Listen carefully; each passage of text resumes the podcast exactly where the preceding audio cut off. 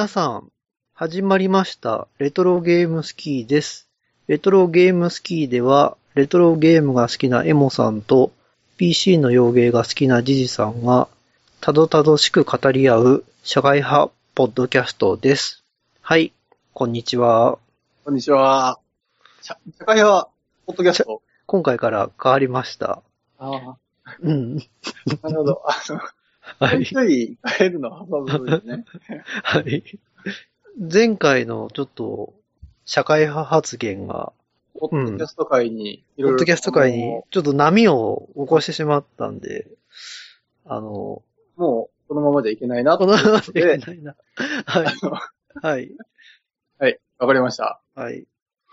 えっ、と、じゃあ前回から、もうちょっとまあ3週間ぶりですけど、えっ、と、時事ネタでもあれば、何かあれば、あの、僕、あのですね、はいはい。昔ちょっと話したことあるんやけど、はい。OBS ライブって話したの覚えとる？あのあの、クレイエイジさんが出たって言っとっはいはいはた話、うん。あの、クレイソフトウェア工房の、うん。それの、あの、鬼玉放送局ってやつね、はいはいそれの、また最新回を3週間の間にはいはい。見たんだけど、はいなんと、今回はゲストに五代響さんが登場しました。五代響さんっていう人は、あの、はいはい。テグザの開発者、ああ、はい。あの、以前のレトロゲームスキーのテーマで一回取り上げたことがあるテグザのはいはい。開発者で、ゲーム、元、元はゲームアーツの人なのかな？はいはい。その、PC88 版を開発した五代響さんがゲストで登場して、はいまたいろんな面白い話をしてました。小田井さんっていうのは、テグザ以外ではどういう作品作った人なんでその、まあ、基本的にはゲームアーツの、当時の PC88 の開発をしてた人だから、うんまあ、テグザ2とかも作ってるんじゃないかなとは思うけど、まあ、あの、僕はそのテグザからしか知らないけど、はいはい。それ以前にも、なんかね、PC6001 とか、はいあとは MSX うんでいろんなソフトを開発していたよっていう話が、その鬼玉放送局ではいはい。やってました。なるほど。お面白かったです、かなり。レトロゲームが好きな人はちょっと見てみたら結構楽しいんじゃないのかな。パテグザのなんかその名前の由来とか、いはい。そういうのも本人の口から聞聞けたり、はいうん。面白かったです。なるほど。うん。やっぱテグザはね、なんかね、やっぱちょっと時代にちゃんと残った名作なんで、うんうん。合わせてテグザやったことない人はテグザもやってほしいなとは思いました。こんなところです。なるほど。はい。私、ジ私ジさんは？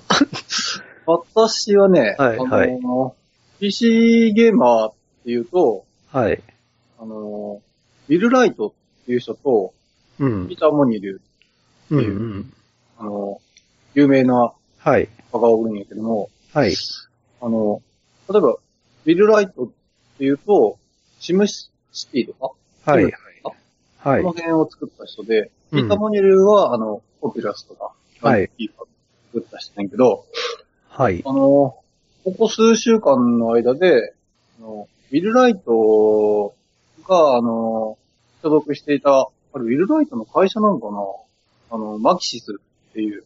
ゲームスタジオっていうか、うんどうなんかね、携帯としては。会社なんか、あ、でも会社なんやろうね、一つ。そのマキシスっていうのが、うん。あの、とうとうんう解散しました。解散なん？倒産ではないん、倒産ではなくて、もともとあの、もう、EA の、あの、一部署みたいな形になって、うん、うん、EA ゲームズはい。で、えっと、ニュースサイトで、その、マキシスがなくなったっていうんで、ただ、シムズとかは、あの、うん継続して作っていくよって言っとるから、うん。マキシスブランドではなくて、EA ブランドで継あ、続してそうなんかな。でもやっぱり、まあ、辞めるってことはあんまり利益出てなかったってことなんやろうね。そうなんか、ただ PC で言うとシムズなんかは相当売れと、売れとったはず。シムシティ4、4じゃないかあ。最新のやつ、シムシティか。最新のシムシティ。うん2013。2013年版のシムシティ。あれもそこなんじゃないマキシスやろ？開発本当にしとったかどうかはともかくとして、うん。そこのブランドのあの商品として出とるわけやないね。それも、まあまあ売れた方じゃない？最近としては。シムシティ2013はね、うん。ダメやったね。ダメやった？結局、あのゲームって、箱庭ゲームって、一人でちまちま作って、自分が作った街を眺めてニヤニヤするのが楽しいはいはい。ゲームやと思うよね。うん。だけど、オンライン要素を全面にプッシュしてうん。出してきたっていうところで、相当反発もあって、はい。で、あの、発売日にはい。サーバーに繋がらないっていう問題があって、うん。あ、まあ、そんな問題も確かにあったね。そうそう。ほんであ、の、ニコニコ動画でみんな繋がらん繋がらんって発売日に言っとったよ。うん。ジムシティでただまあ一週間ぐらいしたらもうみんな、あの、安定して繋がっとったけどね。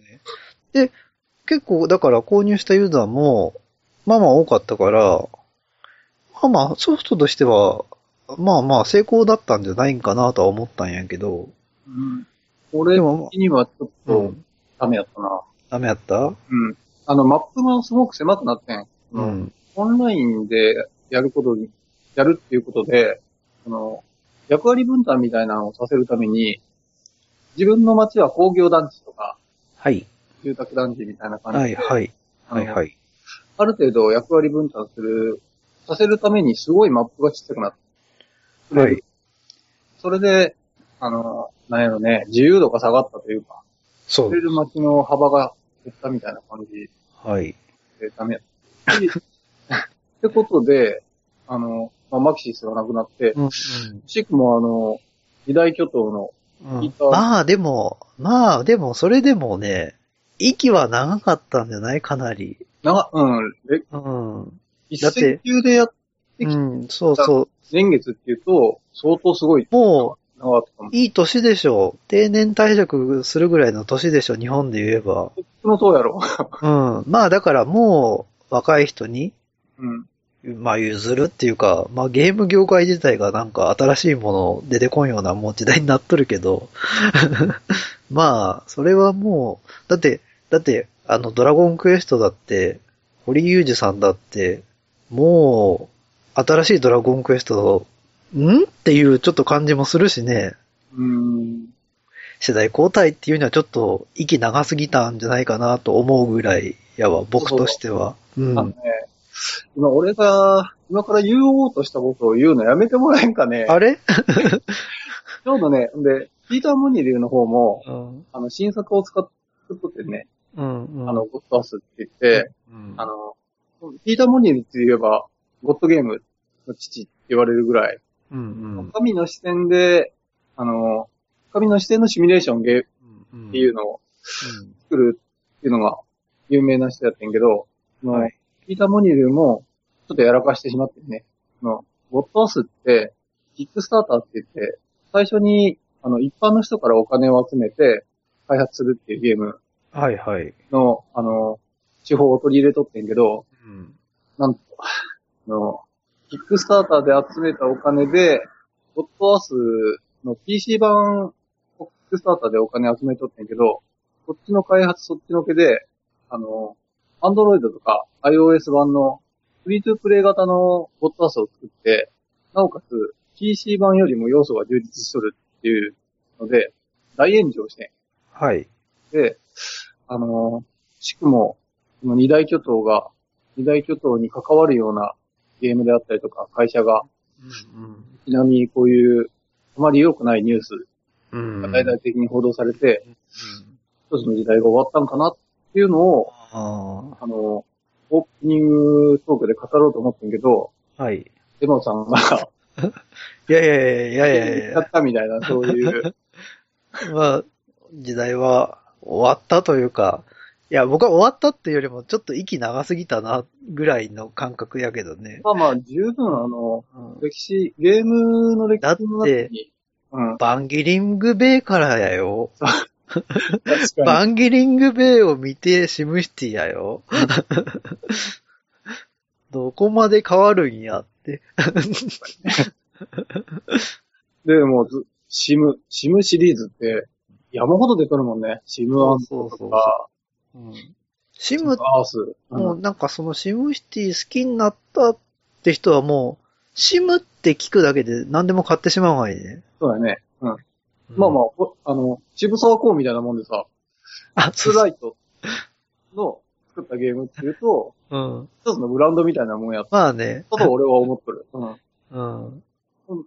ピーター・モニリューの方も、あの、結構名前買いするとこもあるんけど、ピーター・モニリューのやつはね、あの、ちょっとビッグマウスなとこあるから、うん。危険なゲームをいっぱい作っとるんやけど、それでも、まあ、エポックメイキングなゲームもいっぱい作っとるし、はい。その二大巨頭がはい。形で、まあ、レトロゲームスキーとしては、うん。まあね、あの、今後、話し、話したいゲームやよね、そこら辺は。まあポピュラスも、ああの辺は全部経験しとるもんね。そうそうそうそう。まあね、PC ゲームの、あの、海外の PC ゲーム、日本に入ってきた PC ゲームとしては本当にいいゲームやったね。うん。シムズなん。てこれ今でもやってるからね。うん。あとね、あとちょっと話を変えて、ワイルドアームズの進行具合について、はいはいまだ、えっと、終わっておりません。ああのいや、結。構ね、はい。みん。な、皆さん。どう思ってるのかわから、わかりません。けど、僕としてはかなり頑張ってやってる方なん。ですけど、あの、なるほど。ただ仕事がね、はいここ2、3週間やったらちょっと忙しくてね、はいはい。その合間を見つけて頑張ってやってたんだけど、はい長いね。でもでも僕のなんか RPG のやり方って、かなりまあ時間かける方なんや。もともと、あの、天外魔境2もね、総プレイ時間57時間とかやったんやけど、はいもう3、4ヶ月かけてクリアしてるからね。え？1日30分とか1時間とかしかやらん、やらないから、うんうん。そんな人間が、あの、ワイルドアームズはね、結構頑張ってやっとるんや。1日やれるときは何時間もやったりして。なんはいでまあ、結構頑張っとるっていうことですよ。ことですよって言われても。今のプレイ時間としては、はいまあ30時間にまだ到達しないぐらい。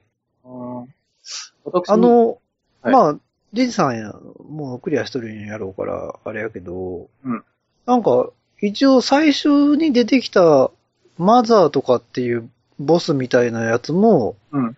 倒して、で、まだそれで話が続いて、そっからがね、なんか船でどこでも行けるようになってきて、はいはい。次何すればいいか探すのがね、むっちゃ時間かかってるんです。ああ、わかる。あのね、うん。それもう、あの、今の段階って、うん。世界中動い行けるとかあるから、うん片っ端から怪しいとこ行ね、それがね、時間がかかってます。それがまあ、時間かかってる理由の一つ。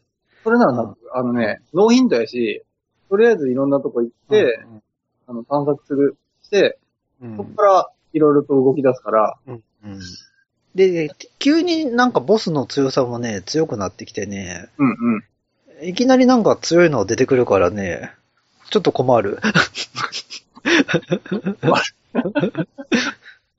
まあそんな、そんな感じです。進み具合としては。あの、早くクリアしてくれないと、はい。忘れる？すもう俺、ちょっと薄らいできとる でもね、ちょっとね、あのね、戦闘がね、結構もうすでに苦痛なんです。戦闘システムが。サクサクじゃなくなってきた。サクサクっていうか、もうマンネリっていうか戦闘が、はいはい。もっとなんかエンカウント低くてもいいかな、みたいな気がする。うん。あの当時のゲームとしては、うん。高すぎるっていうか、ああんなもんじゃなかった？エンカウント。まあ、あんなもんなんやろうけどね。うん。うん。ただ、ただやっぱゲームのその戦闘システム自体にも、僕はちょっと飽き飽きしとる前に、ドラゴンクエストタイプっていうのは。はいなんでちょっとやっぱりね、ちょっときついんですよ。やっとって戦闘が。まあほとんどオートでしかやってないけど、うんうん。でボスだけこう切り替えてやるみたいな。あの、早くクリアしていただかないと私が。そんな、そんなところです。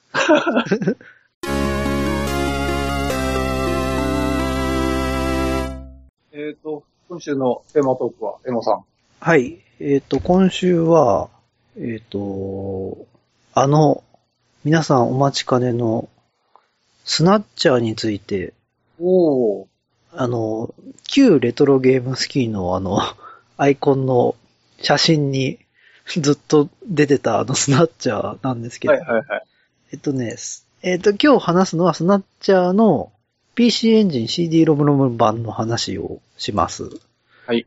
えっと、一応、スナッチャーの発売の話をすると、一番最初は PC8801 版が、丸丸1マーク 2SR 移行版が、まあ、1988年に発売して、で、PC エンジンが発売したのは、えっ、とね、1992年の10月23日やね。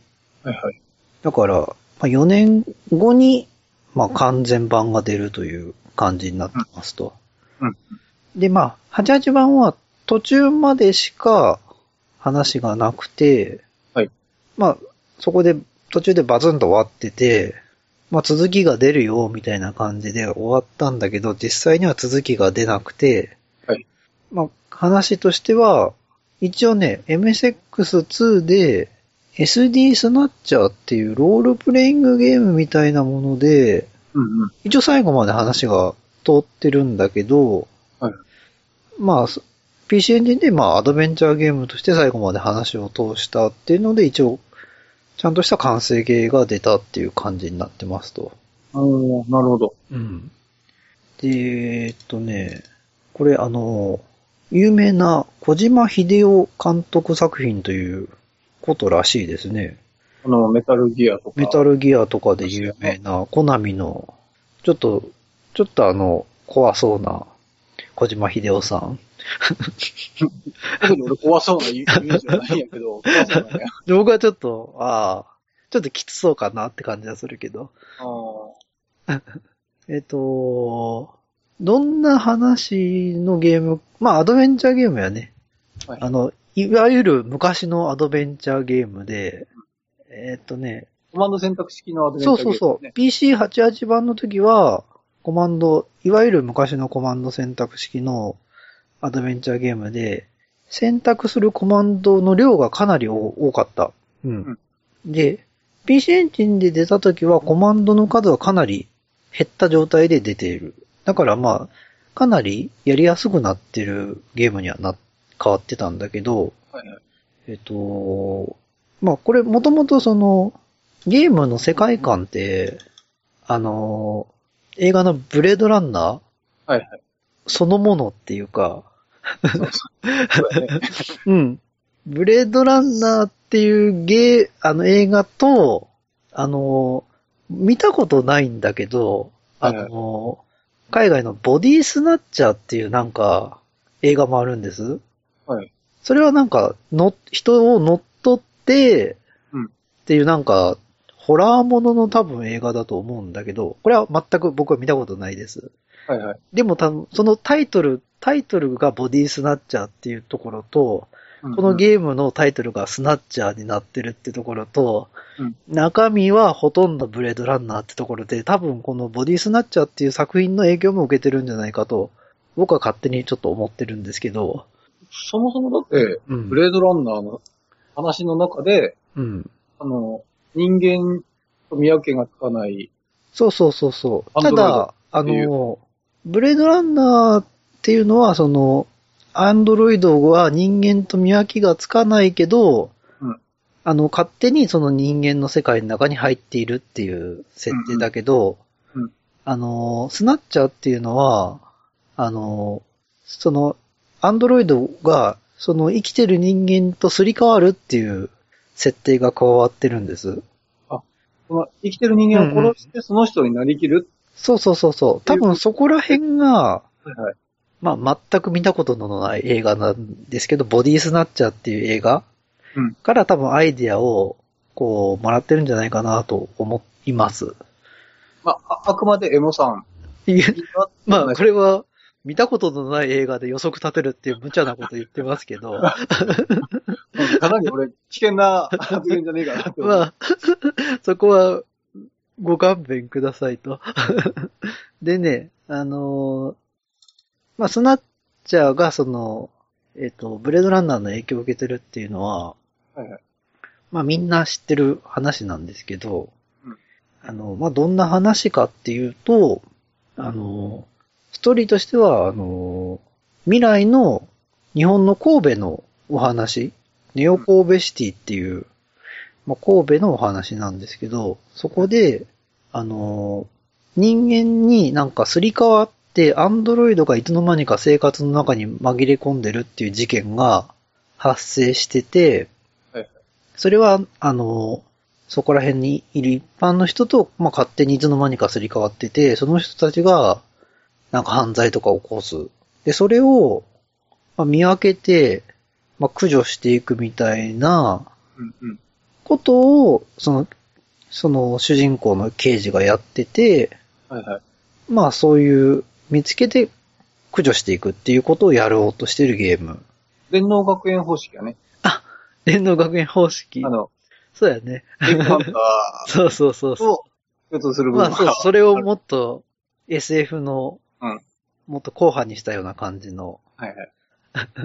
まあそれがなんかね、まあ要するに洋画、洋画的な、アメリカのハリウッド映画的な感じで、まあ外人みたいな主人公が出てきて、はいはい。まああの警察やね、捜査して見つけて、まあ戦うっていう、そういうアドベンチャーゲームです。で、これはまあ、その、これはあの88のゲームとしては、結構人気があったとは思うんですけど、うん、まあ、なぜか続編が出なくて、で、まあみんな待ってて、続編を待ってて、ただ、あの、CD ロムのゲームとして、多分ね、みんなが本当にやりたかったようなゲームうんうん。として、なんか、ちゃんとした CD ロムのゲームとしてみんながやりたかったようなゲームとして、僕は初めて出たゲームなんじゃないかなと思うんです、これ。その、ちゃんと CD ロムの性能を使って画像とかいっぱい入れて、うん映画的なその世界観とかも作り出して、うんうん。声とかもちゃんと当てて、そういうなんか大容量になって、そういう SF の対策の映画みたいなゲームみんな本当はやりたかっただと思うんだけど、その絵とかがいっぱいあるような。うんでも CD ロムになってみんなやっとったことって、あの、ロールプレイングゲームをでっかくしたようなゲーム作ったり、はいその、まあ、CD ロムにしたからできるっていうのもあるんやろうけど、そういうロールプレイングゲームじゃなくて、うんそういう画像をバンバン使ったような対策のアドベンチャーゲームってほとんど出てなくって、そこでコナミが本当に CD ロムっていう媒体を使っ使わないとできないような、そういうなんか、みんなが PC エンジンユーザーが待ちに待ったようなソフトをうんうん。それもスナッチャーっていう世界観で出してくれたっていうのは、あの当時は本当に嬉しかったです。まあ、当時としては、うん。結構盛り上がったってこと ?PC エンジン業界を。いや、もう超盛り上がったよ。へーあ、の、PC エンジンのスナッチ発売する2、3ヶ月前にうん、パイロットディスクって出したんです。お試し版みたいな。たそうやね、体験版みたいな。まあ、反則、半分反則のような。はいはいはい。えっとね、1000円ぐらいで発売して、その、序盤ちょっと遊べるっていうのと、まあ、うん PC エンジンの開発者の紹紹介みたいな、うんそのあの、含めた、あの、体験版みたいなものを出して、それがね、あの、数少なかったんで、うんあの、すぐ売り切れて、うんプレミアになってしまって、はいはい。値段がすごい上がったんです。1000円がどのくらいで、どれぐらいかなちょっとわからんけど、1万とかいかんと思うけど、まあ、3、4千円ぐらいにはなったんじゃないんかな。うーん。うん。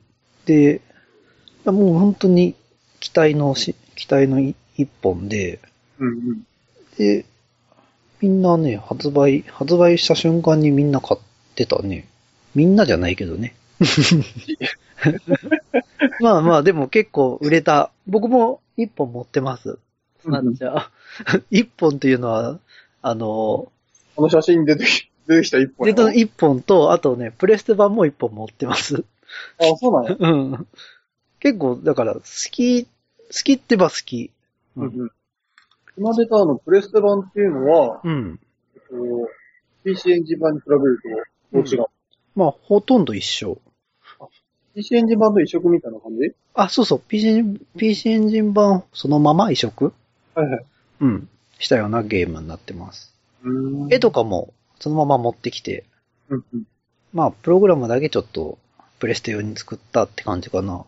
なるほど。あとね、うん多分ね、これ、当時のゲーム機としては、あの、なんていうかな、PC エンジンとかサターンとかプレステとか、メガ CD とかの中で一番、あの、規制が緩いハードが、実は PC エンジンで、はいあの、結構過激な描写があります。あの、首ちょん切れて血がダラダラって流れてるような画像とかが、はいはい。PC エンジン版にはあるんだけど、うんうん。多分ね、プレステの規制に引っかかって、うんなんかそこら辺ってなんか、緩い表現に変わってるはず。あーうん。インドケーブなんかもそ、こそうやね。の、あのー典型やね。うんうん。PC エンジン版は、に比べるとかなりマイルドに。うんうんうん。そう、そうなんです。そういうなんかね、表現の自由さが一番あったハード。うんうん。それが NEC PC エンジンです。なるほど。うん。まあなんかね、だから本、あの小島秀夫さんって人も、あの、やっぱ PC エンジン版のスナッチャーが一番いいと言ってます。うーん。まあ僕はあんまり差が分からなかったけど、プレステ版と PC エンジン版は。やっぱりね、残残酷な表現もうん。必要な部部分、場面ってあると思う。だから、それがあるからこそ、うん。際立つ部分が、そうやね。他の部分で際立つっていうところがあるから、まあそういう表現を入れたいと思って入れてるから、うんうん。ダメって言われてなくすっていうのはやっぱり、ちょっといただけんとは思う、思うけどね、開発者としては。うん、作る側からするとやっぱり入れたいのに、必要なのに。そんな、まあ、そういう、まあ、アドベンチャーゲームとしては、まあ、スタンダードなアドベンチャーゲームやね。今となっては。まあ、そこに、あの、PC エンジンユーザーが求めとったような CD ロムを使った表現がうん。いっぱい詰め込まれてたゲーム。それがまあ、スナッチャーです。うんキャ。ラクターデザインとこの、うんうん。当時としては、あの、世界観なんかブレードランナーやけど、やっぱり、キうんャラクターデザインとかは、大人向けのキャラクターデザインそうややね。気がするね。うんうん。渋いっていう感じのうん。キャラクターが多かった。そうやね。あのー、絵もね、あのー、子供向けのもう絵じゃななかったしね。うんうん。あのー、二頭身のキャラとか、アニメ調でもないしね、ちょっともう実写にちょっと近いような絵だし、うん。で、まあ、こう犯人と、犯人じゃないか、スナッチャーをもう見つけながら、まあ、謎を解いていくっていう、自分自身の謎も解いていく、そして、うん。あの、一人ちょっとだけ話すと、うんあの、主人公が自分ギリアンシードっていう人なんですけど、まあ、記憶喪失っていう設定があって、まあ、だから、記憶喪失で、そういうなんかスナッチャーの事件とちょっと絡んどったから、そういうところに実は配属されて、まあそのスナッチャーを見つけるのと同時に自分の記憶も取り戻していくっていうようなお話になってて、はい。あの、お話としても、あのね、ブレードランナーのパクリとは言えども、うんやっぱちゃんと独自のストーリーにちゃんとなってて、うんうん。面白いです。まあ、お話だけで見ると、ブレードバンナーよりも面白いんじゃないかとは僕は思いますけどね。ブレードランナーはあの、世界観じゃな？い、あの、そうやね構築された世界観、ネオ東京っていううん。高層ビルの中に日本語のネオンが、うんうんうん。ような、あそうそあいう世界観で、度肝を抜かれた。あって、ストーリーはそんなに評価されて そうそう。だから逆にね、スナッチャーは、ゲーム用にちゃんといいシナリオをそこに用意して、うんうまくや使ったなって感じはするけどね。ジェニーさんはスナッチャーってやったことあるん俺はうね、ん。最初、ちょこっと友達の家で遊んで、うん。すごいなって思って、MSX 版やったと思う、俺がやったので。そうだ。それは MSX 版アドベンチャーゲームの方？アドベンチャーゲームの方やったとあ思うんあー、はいはいはい。やで、すごいかっこいいなって思ったんやけど、うん、うん。あ自分で買ってまでやってはなかったな。あーまあちょっとパソコン版ってうんうん。難しいんです、かなり。アドベンチャーゲームとして見る、見ると。フラグ立てが、フラグ立ても難しいし、途中で、あの、直接キーボードから入力求められたりもするし、はいはい。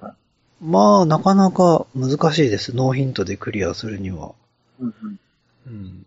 うん。だからまあ、そういうのも解消された PC エンジンっていうのが、ストーリーを楽しめて、うん結構いい出来だと思います。俺ちょっとうん。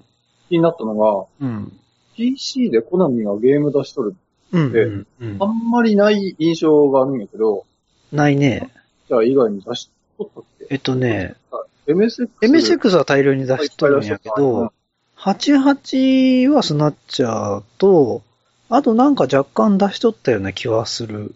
ただ98とかは本当に、ほとんど出してないね。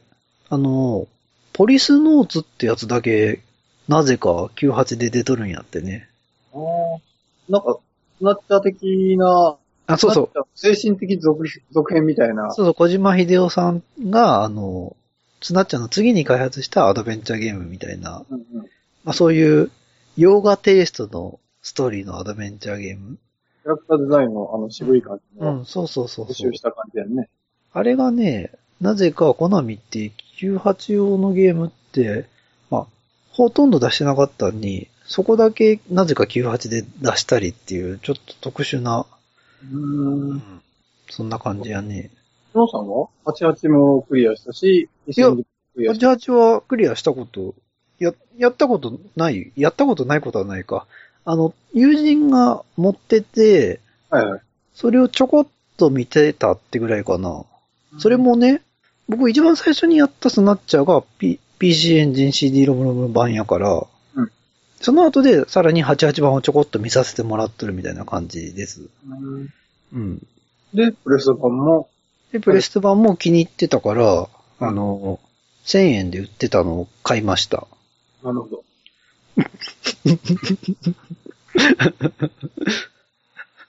別に発売日に買ったとかそんなんじゃないです。完全にコレクターアイテムみたいな 感じで買ったと。うん。あ、1000円ならこれはね、買っとかんといかんみたいな感じで。わかりましうん、今、今でも残ってますね。もうやらないけど。うん。で、これがね、うんあのーまあ、面白い、面白い。まあまあ、アドベンチャーゲームとしては、まあまあ面白くて、うんあのーびドキなんか、まあネタバレももういいと思うんですけど、スナッチャーに関しては有名だし、うんあのー面白い演出みたいなのがあって、はいはい。あの、序盤、序盤なんですけど、うんあのーなんか仲間の刑事が、なんかやられたっつってそこに駆けつけていって、うんあのーなんか途中で、なんか音が聞こえませんか？とか言われるんです。その、スナッチャーがどっかに隠れとるらしくって、それを探すために、うん探しとるんやけどよくわからんくて、なんかその、自分の相棒みたいなロボットがいるんです。メタルギアっていう。はいはい。そのメタルギうん。ロボットの名前ね、それは。コンパクトなロボットの相棒ロボット。うんでそれが、なんか音聞こえますよって言ってきて、はいちょっとテレビのボリューム上げてくださいみたいなこと言うんや。はいはいで、音を上げると確かになんか聞こえるんです。なんかうん小さい音が。うんで、もうゲームとしてはその音ぐらいしかなくて、うんそのままちょっと奥の方に行くといるかもしれませんよ、つって奥の方行くんやけど、はいはい。なんか爆弾仕掛けられてて、うん早く逃げてくださいって言って逃げるんやけど、うんで逃げたらまあ爆弾爆発するんやけど、はいテレビの音量上げてるじゃないですか。うん。むちゃくちゃでかい爆音になるんです、そこ。で、みんな驚くっていう、そういうなんか面白い演出もあります。なかなか危険な演出やね、それ。まあ、こういう、こういうゲームです。スナッチャーって。結構だから、なんか、楽しませようっていう、そういうなんか、ところが満載のゲームですね。あの、小島秀夫さんの作品って、あの、メタルギアでも、サイコバンティスのとことかってう、んなんやったかな、マニュアルを見んとダメみたいなのとか、あそういう演出とかあって、あ、うん。そういうなんかあの、ゲームの外のアイディアみたいなところでうんうんうん。楽しませるような演出あるよね。はい。そうやね。まあ、そういうなんかサービス精神旺盛なんやろうね、そこら辺は。メタルギアシリーズって、今さんって、僕はね、メタルギアはね、ほとんどやったことないですね。じゃあもう、小島監督作品って言うとスナッチャーとか。スナッチャーぐらい。あとはね、うんあの、さっき言ってた、ポリスノーツ。あの、まあ、ポリスノーツはプレステ版で遊びました。はいはい。でもやっぱりね、スナッチャーの方が好き。うーん。うん。ポリスノーツはね、あの、おっぱいプルンプルンってできるんです。んおっぱいプルンプルンってできるんです。なるほど。そ、ね、小ネタですけど、おっぱいプルンプルンってやって最後怒られるっていう。ここカットか、ここは？まあまあ、そんな、えっとね、えっと、あで、あの、スナッチャーに関しては PC エンジンで、あの、本当に CD ロムロムユーザーを満足させた。初の、まあ、アドベンチャーゲームじゃないかな、ぐらいの、まあ、名作ですね。はい。うんなところです、スナッチャーは。なるほど。それでは、エモさんのうんなっちゃんの番付は、えっとね、これはね、ゲーム番付としては、うん関脇。もう三役に入る。うん。いやね、ぐらいね。ちょっと、大関まではちょっといかんけど、うんうん。関脇かな。うん、十分面白いです。うん。なるほど。今やるとしたら、今やろうとしたら、プレステ、サターン、PC エンジうんうん。ンでできます。エッグとかで PC 版と撮ったりする？PC 版はないと思うけどね。うん、PC 版はやっぱ難しいし、うんうん。まあどうせやるんなら PC エンジン版の CD ロム系が一番いいと思います。うん。ビートとかでできるんかな？アーカイブとかで。ああ、どうなんかね。プレステ1のゲームなんで、あの、プレステ3か2持ってるんだったら CD 購入してやってしまえばいいと思うし、内容的にはね、まあ僕さあわからんって言ったぐらいなんで、ほとんど一緒です。うん。うん。うん。まあでも、今やったら、ちょっとね、あの演出とかはね、当時は、ここまでやってくれたって感じしたんだけど、うん今やったら若干やっぱ弱いかなとは思うけどね。今じゃ当たり前の、うん、そうそうそうそう。ねうん。まあ、まあ、ただやっぱりそういう、そういうゲームなんで、その最先端を目指すようなゲームな、だったんで、まあ逆に時代が過ぎ去ってしまうとやっぱそこら辺が逆に弱くなってくるっていうのもあったんですけど、はい。ありがとうございます。じゃあ今週のフリートークコーナーですけど、はいはい。あの、アップル新製品発表がありました。はいはい。知ってるかちょっとわかんないけど、あの、アップルウォッチ知ってます？あの、ウェアラブル端末って言われるやつ、ね。腕時計型のうん。はやつの発表と、いはい。あとね、大きなところで言うと、あと MacBook、うんうん。最新型の MacBook うんうん。の発表がありました。うんで、MacBook は、あの、Core M とかっていう CPU 乗せて、うん。MacBook Air ってあったじゃないですか。かなり薄い。はいはい。あれよりもさらに薄くなったっていうパソコンで、うん。なんかね、ファンがないパソコンです。うん。うん。という、で、かなり薄くできたっていう、という新型の発表がありましたけど、はい。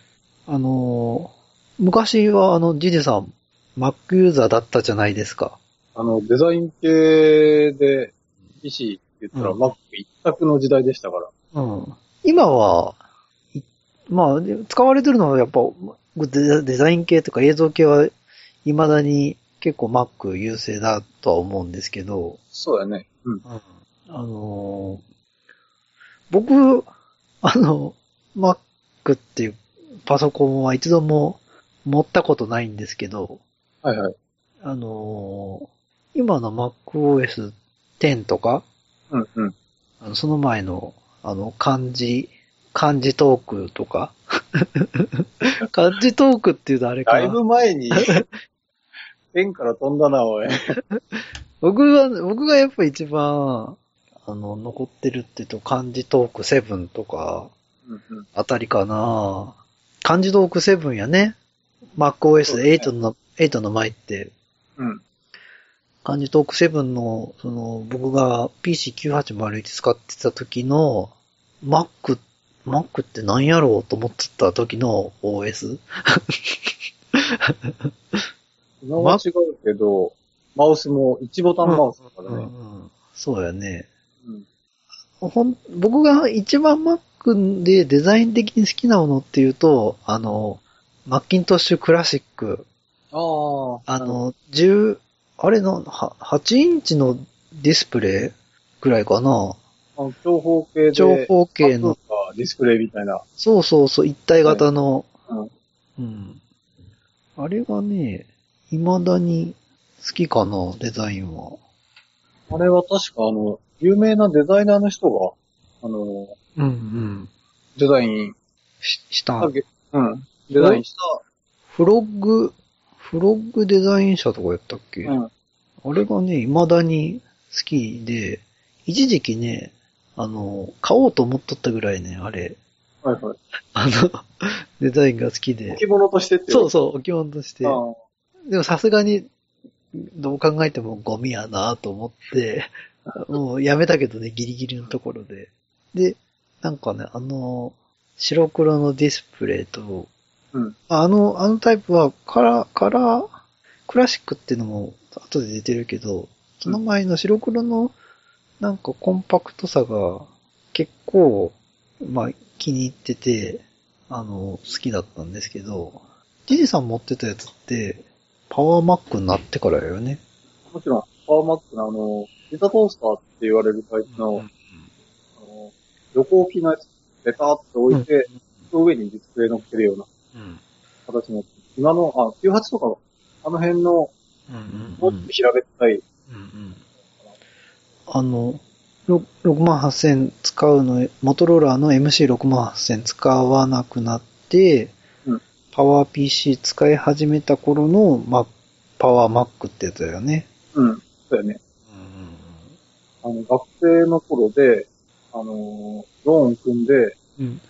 死ぬほど辛い思いした、あ、そうなん？あの、ローン返済に、かっこいいじ。あの、グラフィックデザインをするために買ったのに、うん。グラフィックデザインよりもローンを返した時バイトする方が忙しくなったっていう、それいくらぐらいしたん？70万ぐらいしたかなトータルで70万や。全部で70万ぐらいした。うわあ、それは、さすがやね。やっぱ高いね。98とかと比べたら。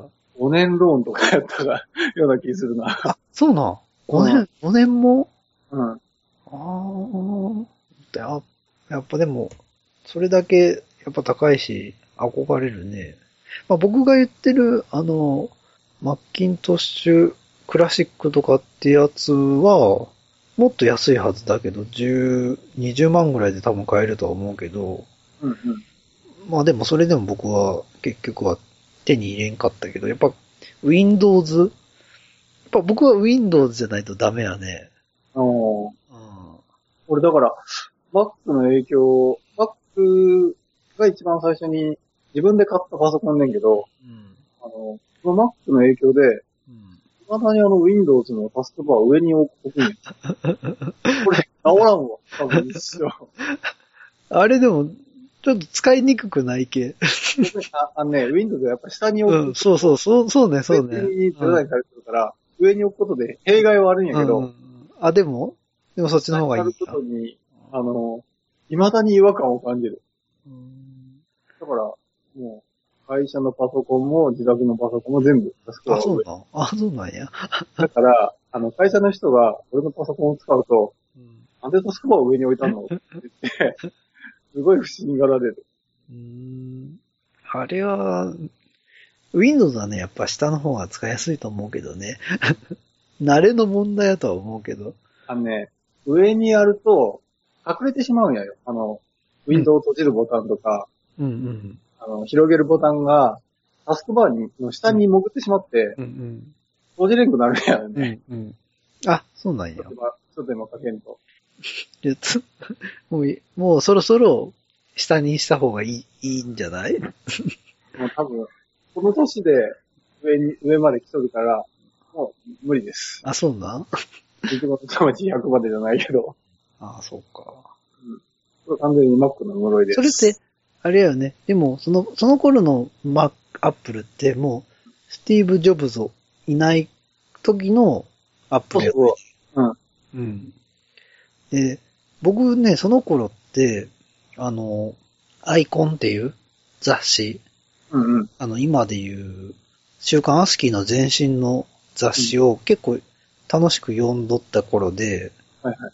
で、スティーブ・ジョブズはその頃何しとったかっていうと、うんネクストって会社立ち上げてて、ああ、OS なんか作っとったね。うん。ネクストス、まあ、OS としてはネクストステップって OS 出してて、パソコンとしてはネクスト、ネクストキューブとかってね、まあ、ネクストのパソコンも発売してて、うんまあ、あのーそれにす、すっごい憧れたね。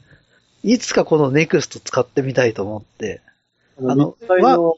ワークステーションなんやけど、まあ、パソコンじゃなくて、うんワークステーション？まあ、ん CPU は6万8000積んどったんやけど、あの、ワークステーションで、ネクストステップって OS 積んで、あの、まあ、ワークステーションやから価格がもう、もう、もっと高いっていう、Mac よりももっと高いってうんいう。うん。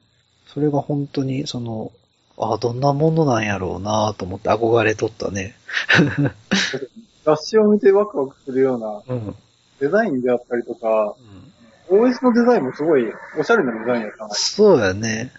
あの、そしてあの、あの、ブラウザ？うんうん。あの、ネットスケープとか、うんあの、ああいうものの一番最初の、その、ワールドワイドウェブっていうものを読める、あの、ブラウザが一番最初に開発されたのが、その NEXT っていうパソコン用のものなんです。おーそうなのや。うん。うん画期的やったみたいよ。よくわからんけど。うんで、でね、この話がどう繋がっていくかっていうと、うんあの、MacOS って、うん。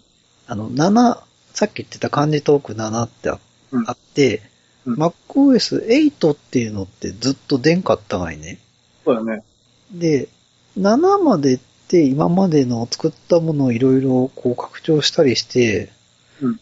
まあバージョンアップさせてきて7まで来とるんやけど、8にするときって、うん。OS1 から作り直して、あの、いい、いいもの作作り直しましょうっていうことで、うんうん。ゼロから作り直してたようやつを出そうとしてたんや、本当は。うん。でも結局それ頓挫してしまって、はい。で、結局 OS8 がずっと出なかった理由ってそれなんやけど、で、そこでジョブズ戻ってきて、うん。あの、ジョブズの構想は、あ、ジョブズの構想じゃないな、その、次の OS を何にするかって話になった時に、うんそのアップルが当時の NEXT を買収して、うん結局 OS を NEXT ステップにしようっていうことになったんです。はいはいはい。それが今の MacOS X ってやつだよね。だから NEXT ステップを元にして作った OS が MacOS X で、で、OS、MacOS8 とか9っていうのは、結局その最初の構想か、構想で、新しい OS を作るのと頓挫してしまったんで、7をとりあえずちょこちょこ直して出そうっていうのが、8とか9なんです。はいはい。っていう流れがあって、で、僕がその、ネクストステップにすごい憧れとったって話が、さっき言っとったがいね、うん。で結局それが MacOS10 になったってことで、うん MacOS10 にすごい憧れてるんです。あのー、えばどうですか？でも、いつか、いつか使って使ってみたいんですけど、うんあの、やっぱ Windows じゃないとダメなんですよ。まあいいんじゃないな。ずっと憧れとけば。それはそれで、あのー、いいと思うけどね。うんうんでもいつかね、買いたいね、1台ぐらいは。MacBook なんかって言ったらエントリーモデルなんて結構手軽な感じじゃない？今の、うん。いや、安いっちゃ安いよね。うん。でもまあ高いって言えば高いけど。10万いかんのじゃないっけ、10万いくんかあの、のマアップルの製品ってう、んすごい安いものってないけど、うんあの、Mac とかの、あの、パソコンの性能から言うと、うんあの性能にしては安いと思うんや。うん。だからその似たようなものを例えばソニーの商品で買おうと思うと、うんもっと価格高くなるような気がするんやけど、そこは Windows じゃなくてソニーなんや。あ そうそうそう、Windows じゃなくてソソニーの商品とかやったらね。だから、一概にね、高いとは思わんのやけど、うん。でもね、やっぱりね、どうせお金あるんやったら、Windows の最新機の方が、有効利用できるかなっていう考えになってしまうんやってね、最後は。まあね。まあね。ジジさんは、あの、Mac を使わない理由って何なん？俺は単純にあの、ま、ほら、就職して、でもと同じ会社に就職したのがいいね、一番最初。はい。で、そこが Windows やったから、Windows で、あの、選択肢がなかった。うんうんパッと使う環境じゃなかったのがいい。うん。うんうん。あの、デザイン部門、もともと俺配属デザイン部門やけど、デザイン部門も Mac じゃなくて Windows がそうやね。完全に主流で、あの、互換性保てんっていうところでうん。Windows、渋々使う。最初はほんと渋々やったわ。うん。使いにくいなって思いながら Windows なんて、って思いながら使っとってんけど、結局あの、アプリケーションもどんどん Windows で出てきて、うん。Mac と同じものが出てきて、で、Windows でしか使えないアプリケーションも出てうん。き出してから、3D とか、うん。あの、ライトウェーブとかっていうような 3D のソフトウェアとか、どうしても仕事で使わなくなって、Mac からずーっと後ろ髪引かれる思いで、あ、そうなんや。うんでも今、あれ、今ほら、Windows 大好き人間やばいね。いや、俺だ大好きって言っても、タスクバー上にしとったり、あ、そっか。未だにゴミ箱が左上にあることにすごい違和感を感じるわ。あ Mac って右下やからね。うん。ああ、そうなんや。ああ。僕は、やっぱり、その、Windows 好きな理由っていうのは、まあ、アプリケーションの多さやね。あうん。そうやんで、あのー、そのメーカーが作ったものだけじゃなくて、フリーウェアとかっていう、個人が作ったソフトとかっていうのを、で、本当にいいソフトが Windows ってあるから、うんうん。結局僕、OS は OS で好きなんだけど、うんそれよりもやっぱり、あの、そのアプリケーションの方が僕にとっては重要やから、うんうん。それを主体で考えるから、それが使える OS はってなったら、Windows しかないんで、はいはい。まあだから Mac に移れないっていう、そういう理由なんだけど、でもジディさんは結構ほら、自作、自作って Mac って自作できんがいね。うんうん。でも Windows って自作パソコンでできるがいね。そうやね。それで、高性能なパソコンを結構安価に作れるわけやがいね。うんうん。それももうまさにジジさんにとって最適な PC は Windows やって感じするんやけどね。うんでもね、今、こうやってアップルの話から Mac の話取ると、うずうずしてくるね。新しい MacBook。ジジさん、ジジさんには、Mac Pro っていう、あの、ゴミ箱型のパソコンがいいと思うんですけど、ゴミ箱型のパソコンってあるんや。ある、Mac Pro でちょっと検索してみんかすっごいかっこいいパソコン出てくるから。初めて見た？初めて見た。これかっこいいやろ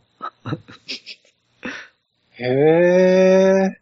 確かにこれすごいね。うん。コンすごいコンパクトで、うんうん。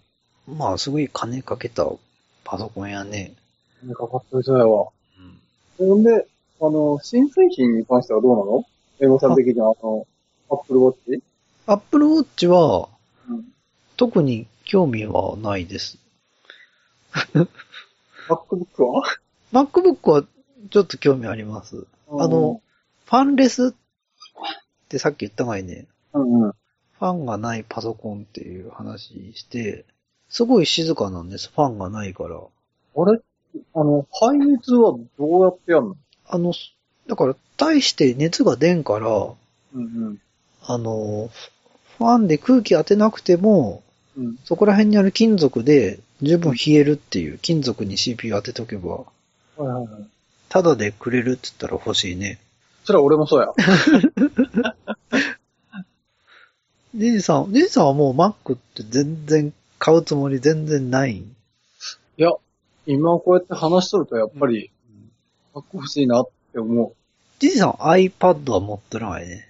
iPad、うん、iPad は持ってるね。iOS は、やっぱでも iOS はやっぱ別物やね。ちょっと違うな、やっぱり。僕も iPhone 使ってるけど、やっぱなんか違うもんね。これでは Mac とは認められんって感じやもんね。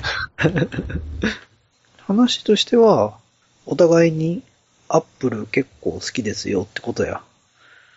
憧れみたいなところはずっとあるね。うん。Windows はずっと、Windows が長いけど、Mac に憧れはあるし、うんうんうんうんうん。特に、特に日本人は、やっぱ Apple 好きなんやろうね。あの、リンゴのマーク、多分世界の中でも、特に日本人が Apple 好きやってのは、うんうん。その、昔の、その MacOS8 とか9の頃から変わってないなって気がするね。うんうん。あの、その MacOS、うんさっき、さっき言ってた漢字トーク7の頃ってうん、かなり Apple 業績悪くなってて、まあ、それでスティーブ・ジョブズ戻ってきたんやけど。その時に、あの、アメリカで Mac ってほとんど売れんくなっとったような状況の時でもうん、なんか日本では Mac バカ売れしとって、うんうん。結局 Mac をその時支えとったのって日本人やって言われとるんや。へえうん。バカ売れってことではないにしても結構その、アメリカほどではないんうん。ね、は Mac 離れが。そうそう、Mac 離れがほとんど日本は起こってなかったっていうか、うん、Windows 95出ても、相変わらず Mac は結構売れとってっていう状況があって、結局、そのアメリカって結構その Windows 95出て、みんなけ Windows に移ったっていうの以前から、その、うん Windows 3.1っていう、その Windows の、Windows っていうかその GUI の OS が結構なんか使えとったみたいね。うんうん。その日本、日本のその日本語 Windows 3.1っていうのは結構重重いし、うんパソコンもついていかんくて、うんあんまり人気なかったんやけど、うん海外のその Windows 3.1っていうのは、なんか結構軽くて、かなり使えるものやったらしくって。だからその時点でもうすでに、あの、その、Mac 優位性っていうのは、うん、Mac 優勢っていうのはあんまりなかったみたいね。うん。で、さらに95とか出て、うんうん。結構離れて、離れがかなりひどくなっていっとったっていう状況の中で日本人がアップルを支えてたっていう。Mac っていうとさ、あの、ちょっと皮肉な話があって、あの、もともとマッキントッシュで FPS を作った、あの、バンジーっていう会社があって、で、バンジーってどういうゲームを作ってたかっていうと、マラソンっていう FPS を作ったんですね。うん。Mac 用に。で、それ、マラソンを作ったところが、あの、ヘイローっていう、今ほらうん、Windows でバカ売れした、あの、1000万本ぐらい売れたんじゃなかったっけ、シリーズの。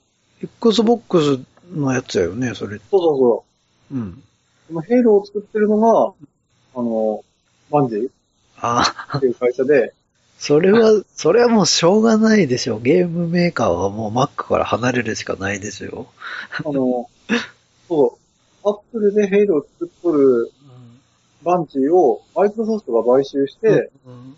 えっと、そういう、も、もともとヘイローって Mac で出る予定だったらしいうんんけど、うん。ヘイローを取るときにマイクロソフトに買収されて、で、マイマイクロソフトの Xbox 用にヘイローをうん作り直して大ヒットしたあ、そうなんや。逸話があって、うんこれもちょっと皮肉やな、皮肉というか、アップルからマイクロソフトに乗り換えたパタまあね。ーン。うん。それは、まあゲームはしょうがないわ。Mac でゲームはちょっと、どっちにしろ作っとったら会社がなくなっとる。で 今やもうバンジーも、よかった。逆によかった、そこは。うん レトロゲーム的には、レトロゲーム好き的には、うん。あの、アップル、アップルって言えばやっぱり、アップル2とかの話なんかな。あの、ウィザードリーとか、はいはいはい。空手家とか、うんうん。もうあそこら辺の名作が日本にいっぱい渡ってきて、いい、いい、ゲーム機としてはいいパソコンやったよね、本当に。そうなんかな、俺、アップル2。うん。うん。プル2っていうのは、もう、全然知らん。から、なん。とも言えん。けど。あなん。かだから、あ、あの、ロードランナーもある。し、うん。ウィザードリーもあるし、空手家もあるし、うん。そこに空手は入れるえ空手家バカにしてません。かあなた。別にバカにはしてません。けど。カラテカが後のプリンスオブペルシャよ。あーあ、そうなんけそうそうそう。の、後っていうか、それを作っとった人が、うんあな、その、人の滑らかな動きにこだわっていったゲームがカラテカやがいね。あの、いきなり礼をして。そうそうそうそう。あれが、あの滑らかな動きを、あの、結局、プリンスオブペルシャになるという流流れ。があるんですよ。うんうん。うん。あの、アップル2版のプリンスオブペルシャも、もう、ちょっとグラフィック汚いけど、うん。もう滑らか、すっごい滑らか。あのキャ、カラテカのキャラクターが滑らかに動いとるような、プリンスオブペルシャ。うんうん。見事です、あれは。ぜひ、あの、YouTube とかで見られるはずなんで。うん。このアップル2の、そうそうそうそう。うん。まあ、その、Apple II のおかげでいろんなゲームをかみんなが開発できるパソコンがあったってことで。いいハードでしたね。うん。まあ、僕も実物は見たことないけど、一回も。でもやっぱウィザードリーとか、あの、その輸入してやってたっていういうぐらいだしね。みんな。逸話は何回か聞いたことない。何十万もして、リザード利用するために何十万もして、バッグを買ってっていう話は、いくらぐらいしたんかね、あの当時で Apple II って。4、50万は絶対しとるやろ。そんなにもするんかななんとも言えんな。でもまあ、あの当時の日本の Z80 積んだようなパソコンの初期の頃のやつでも、うんうん。10万から20万ぐらいはしてるはずだから、それを輸入してって考えたらやっぱ、輸入してワンセット揃えるって考えたらやっぱ4、50万はしとるんやろうね。うん。アップル製品はやっぱ高いってことや。貧乏人は Windows ですよ。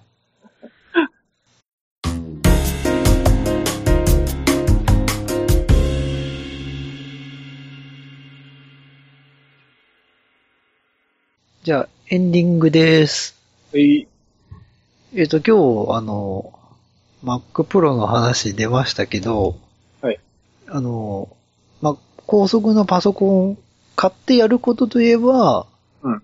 エンコードじゃないですか。例えば動画とか。そうやね。わで、僕も、あの、レトロゲームスキーの、うんうん。あの、編集しした後に、いつも MP3 にうん、する、まあ、エンコード作業をやってるんですけど、うんまあ、Mac Pro があれば、これも相当早くなるんじゃないかと。Mac Pro じゃなくてもいいよね。まあ、僕、いつもね、1時間ぐらいのやるのに、あの、5分ぐらいかかってるのかなまあでも、2、3分は必ずかかってると思うけど、まあそれぐらい5分以内でなんとか、まあ変換してるみたいな感じなんやけど、うんこれがね、もう一瞬で終わったら楽なんやけどなとかって思うけどね。え？思い、思いませんか？うん。あの、うん。早く終わってほしいけど、うん。Mac Pro とは結びつかんね、そこは。あ あ、そう、そう、そう？まあでも、意外とね、思っとるよりも音声だけでもまあまあかかるね。うんうん。た、だあの、エンコードの、エンコーダー今使ってるエンコードのその速度があんまり速くないっていうのもうんあるとは思うんやけど、うんあの、MP3 に変換かけるエンコーダーの中でも、うん午後のコーダーってあるの知っとる？懐かしい。あれ、あれ僕今でも使ってるんですけど、あれが本当に爆速なんです。うんうん。あれで CD こう入れて、うんあれ、午後のコーダーを使うと、うん本当に早く MP3 できるんやけど、うんうん。今その、編集ソフトで使ってるエンコーダーっていうのはライムとかってやつで、うんうん。多分、午後のコーダーに比べると相当遅いんやろうと思うんや。うんうん。で、結構、それで時間かかっとるんやと思うんですけど、うんそれがね、あ一瞬で一瞬で終わればね、うん。Mac Pro を買う価値あるなって感じ、嫌よね。ああ、じゃあ俺、Mac、俺は MacBook 買うから、エモさんは Mac Pro どうぞ。Mac Pro で。ええ僕、僕はほら、ノートパソコンしか買わないって決めた人間なんで、あそうなんや僕僕こそ MacBook で、ジジさんこそ Mac Pro ですよ。